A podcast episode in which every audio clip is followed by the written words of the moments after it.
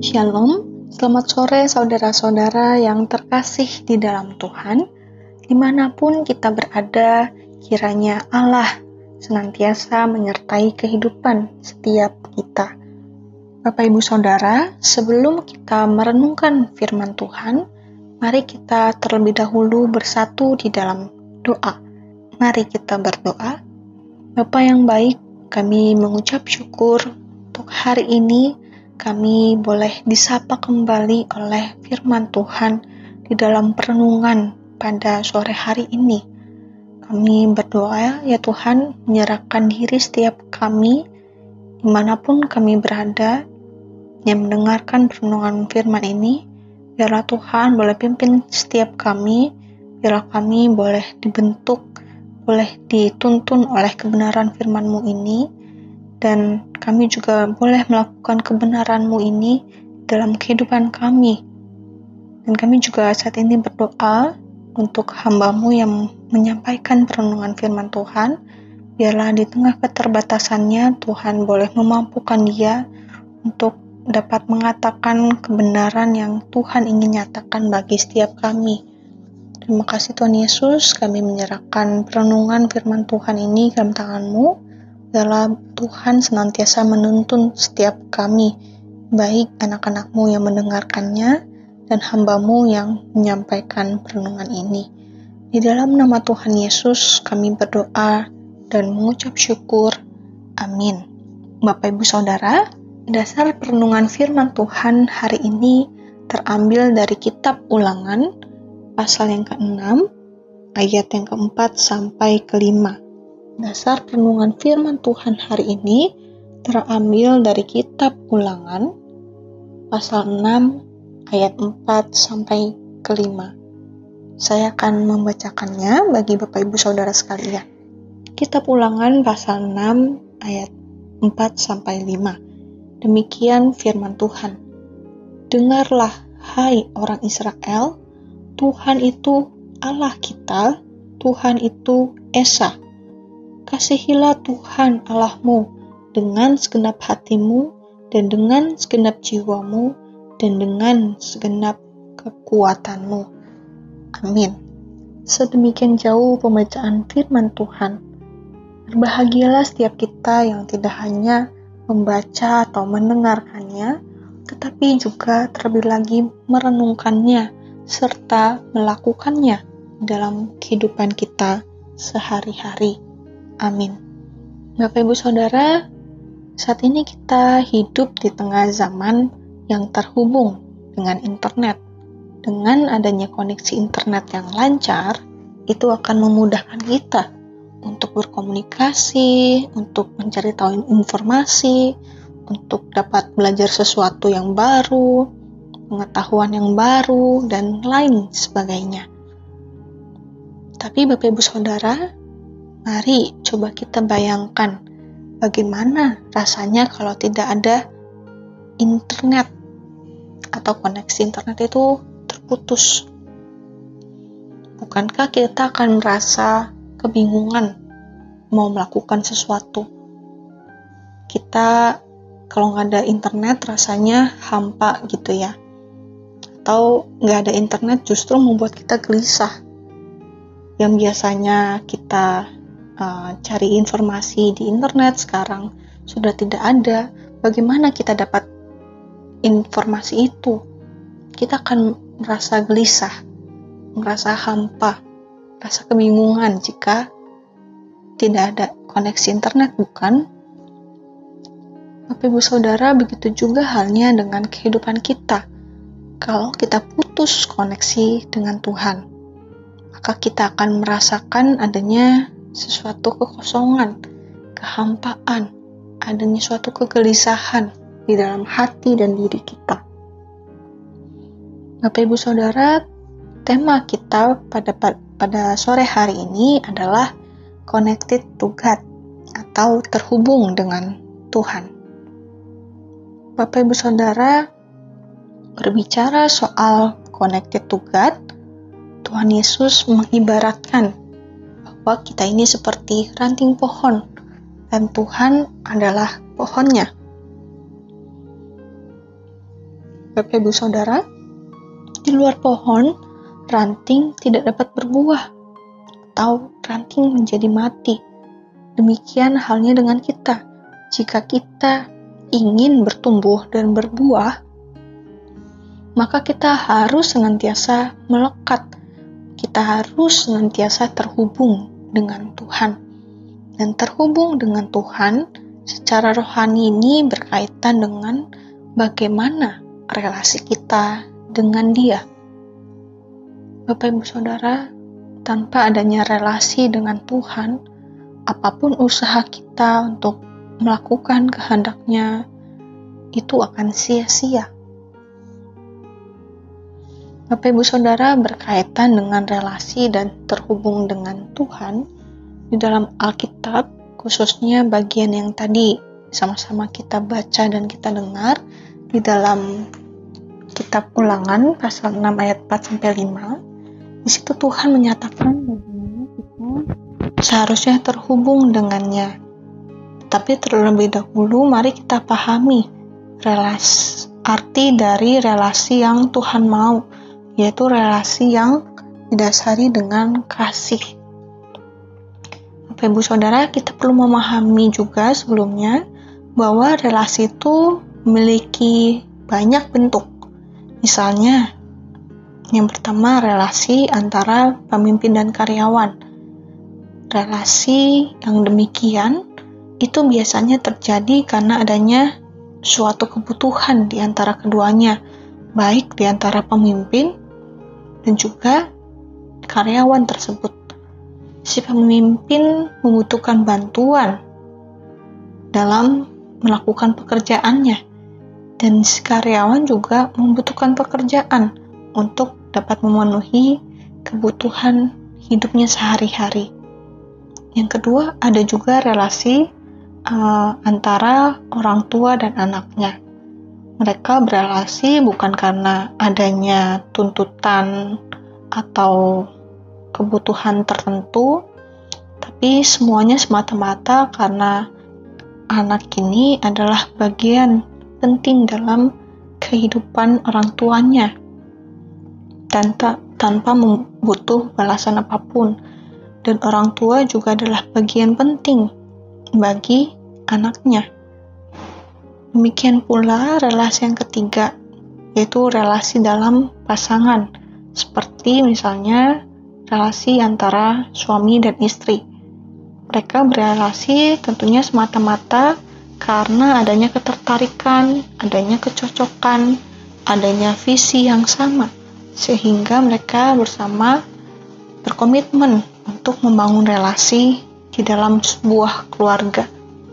Lalu, yang terakhir, ada relasi persahabatan, yaitu relasi yang biasanya terbangun karena memiliki kesamaan hobi, kesamaan idola, dan kesamaan-kesamaan lainnya yang dapat membuat mereka uh, terhubung menjadi sebuah relasi.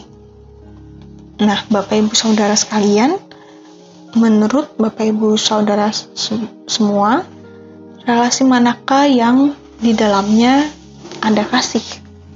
Jawabannya, Bapak Ibu Saudara, seharusnya semua relasi didasari dengan kasih.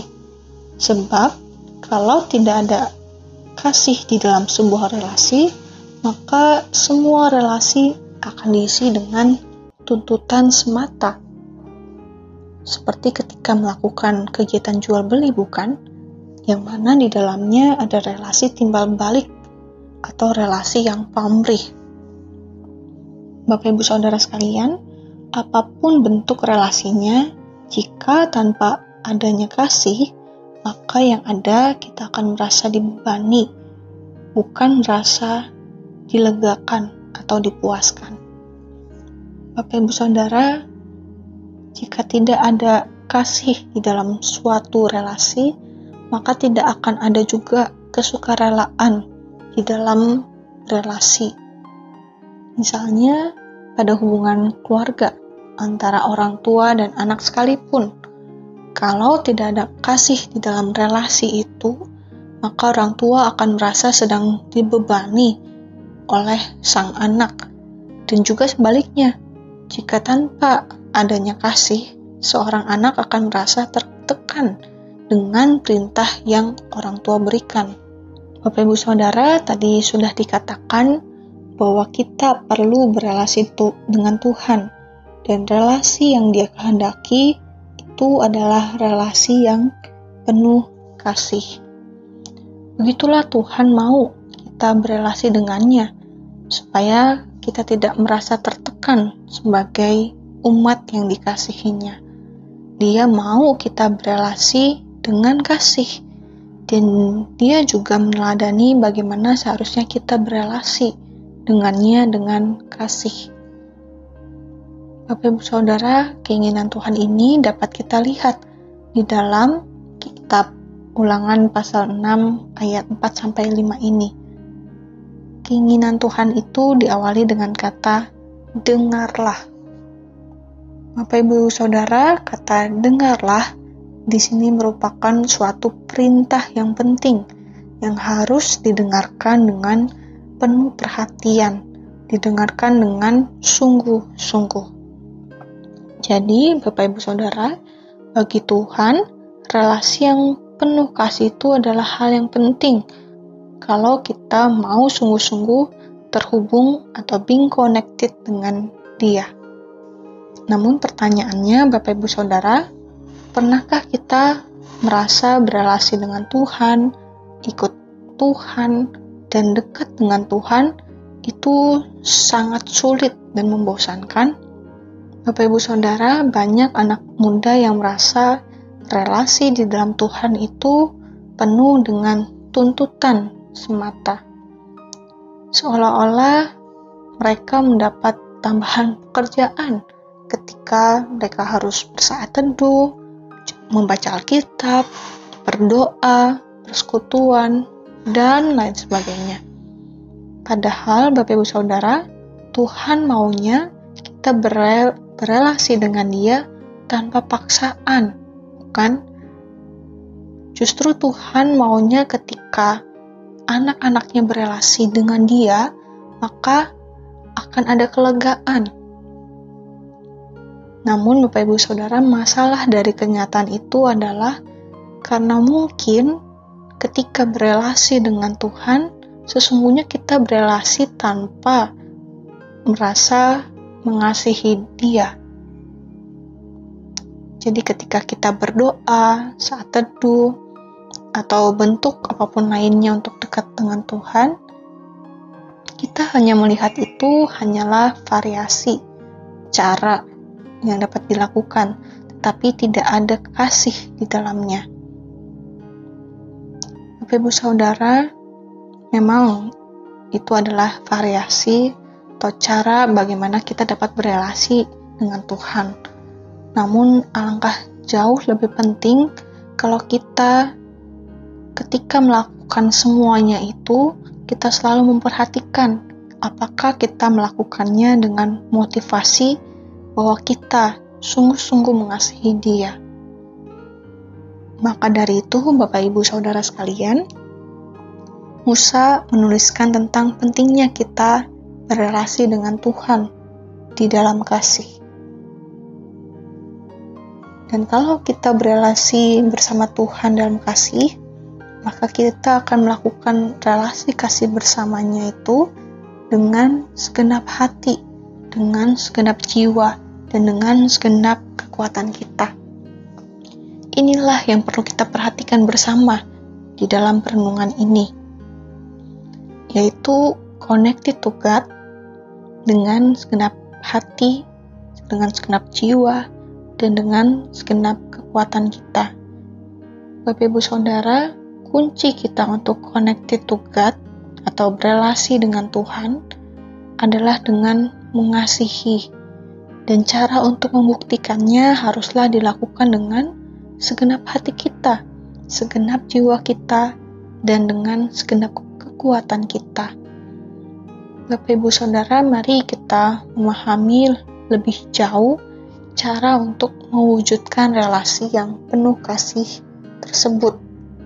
Yaitu yang pertama, berelasi di dalam kasih dengan segenap hati.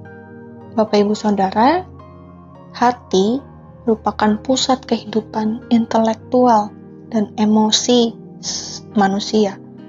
Hati menjadi tempat di mana seseorang membuat pilihan atau membuat keputusan yang dibentuk oleh suatu kemauan. Jadi, Bapak Ibu Saudara, berelasi dengan segenap hati ini berbicara tentang berelasi dengan kemauan tanpa dipaksa sedikit pun. Dalam Amsal pasal 4 ayat 23 dikatakan, Jagalah hatimu dengan segala kewaspadaan, karena dari situlah terpancar seluruh hidupmu. Bapak Ibu Saudara, kalau hati kita kotor, hati kita jahat, maka segala keputusan, segala pikiran kita itu akan membuahkan hal yang jahat. Tapi sebaliknya, kalau hati kita bersih, hati kita benar, maka segala pikiran dan keputusan kita akan membuahkan hal yang benar. Jadi, Bapak Ibu Saudara, oleh karena itu kita perlu menjaga hati kita untuk tetap benar di hadapan Allah dengan melakukan firman Tuhan di dalam kehidupan kita. Pertanyaannya, lalu apa hubungannya menjaga hati dengan mengasihi Tuhan dengan segenap hati? Bapak Ibu Saudara, ini berarti kita harus menjaga hati kita karena hati adalah pusat kehidupan kita. Setelah kita menjaga hati kita, maka kita perlu mengarahkan hati kita ini kepada Tuhan. Dan dengan demikian, apa yang kita lakukan, apa yang kita pikirkan, itu semata-mata untuk menyenangkan hati Tuhan.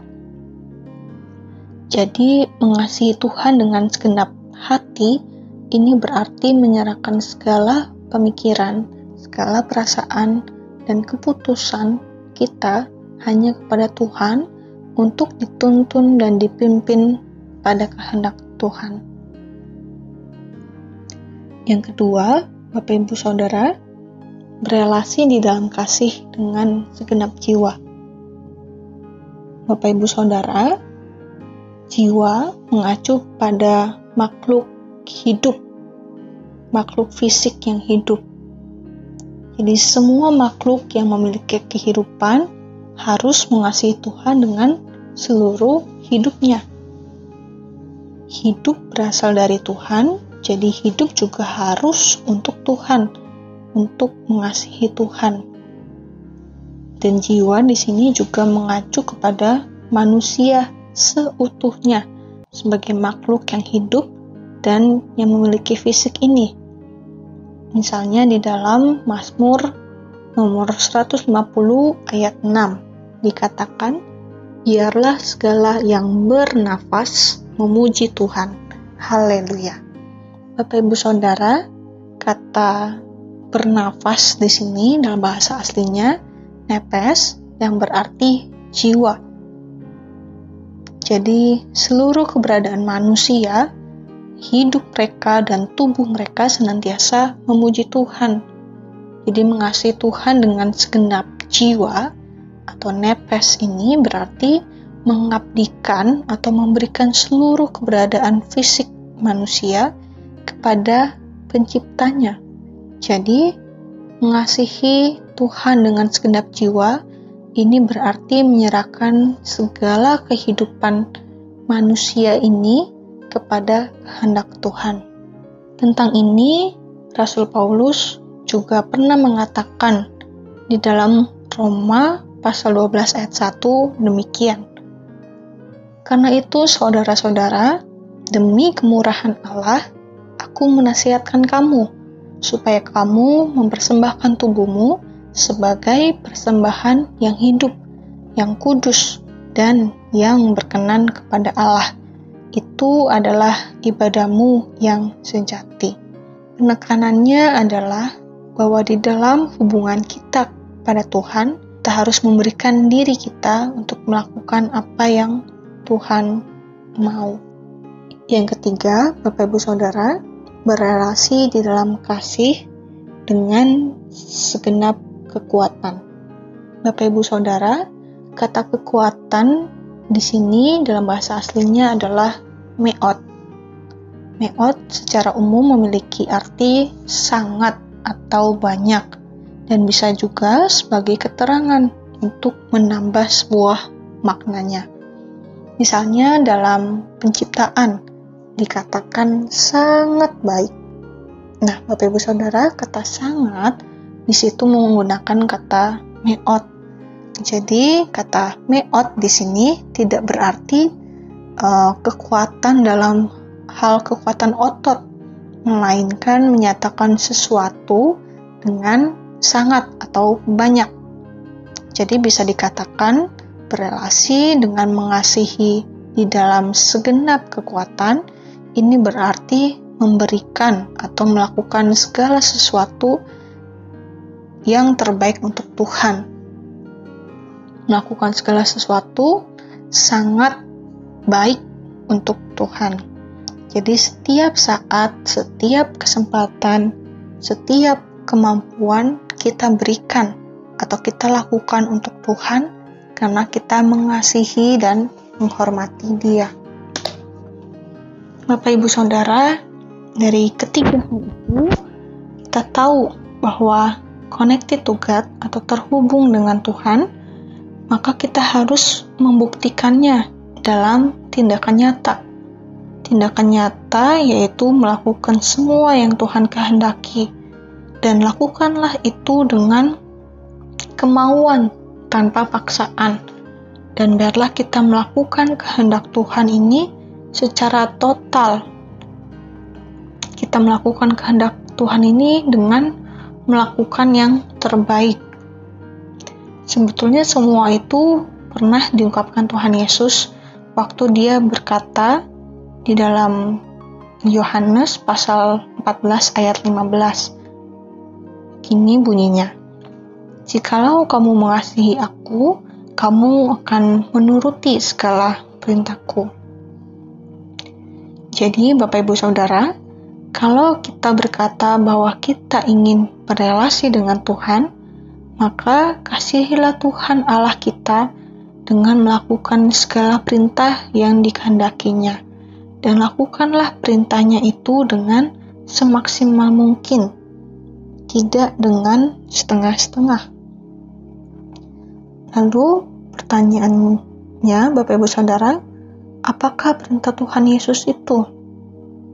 Perintahnya adalah kita perlu mengasihi sesama kita juga kita bisa melihat itu di dalam Injil Lukas pasal 10 ayat yang ke-27 yang berbunyi demikian.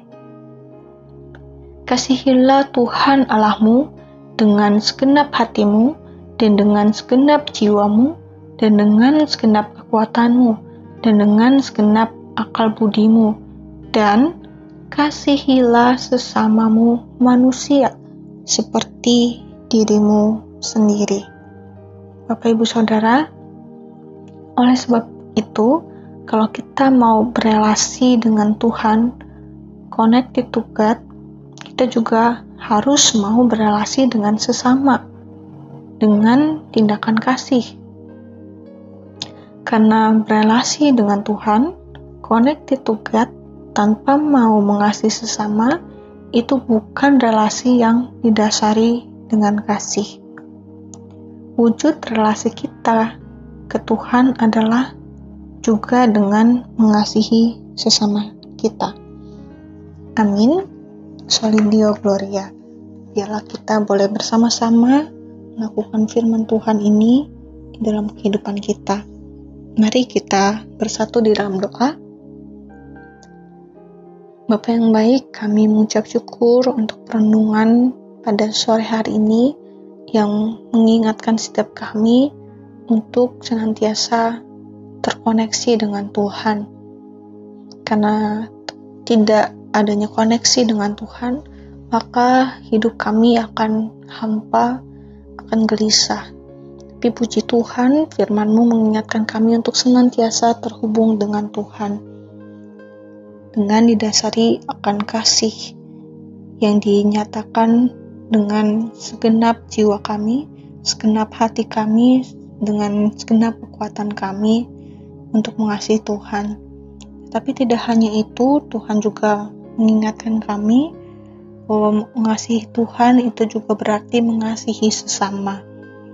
Tuhan, bantulah setiap kami di tengah keterbatasan kami dalam hal mengasihi, biarlah Tuhan boleh senantiasa menuntun kami dapat mengasihi Tuhan dan juga sesama kami dengan kasih yang Tuhan inginkan, yang Tuhan kehendaki. Terima kasih Tuhan Yesus, kami menyerahkan kehidupan kami, waktu-waktu kami ke depan ke dalam tangan-Mu, biarlah Tuhan senantiasa menuntun setiap kami. Terima kasih Tuhan Yesus, di dalam namamu kami berdoa dan mengucap syukur. Amin. Kiranya kita dapat melakukan firman Tuhan di dalam kehidupan kita. Tuhan Yesus memberkati kita semua.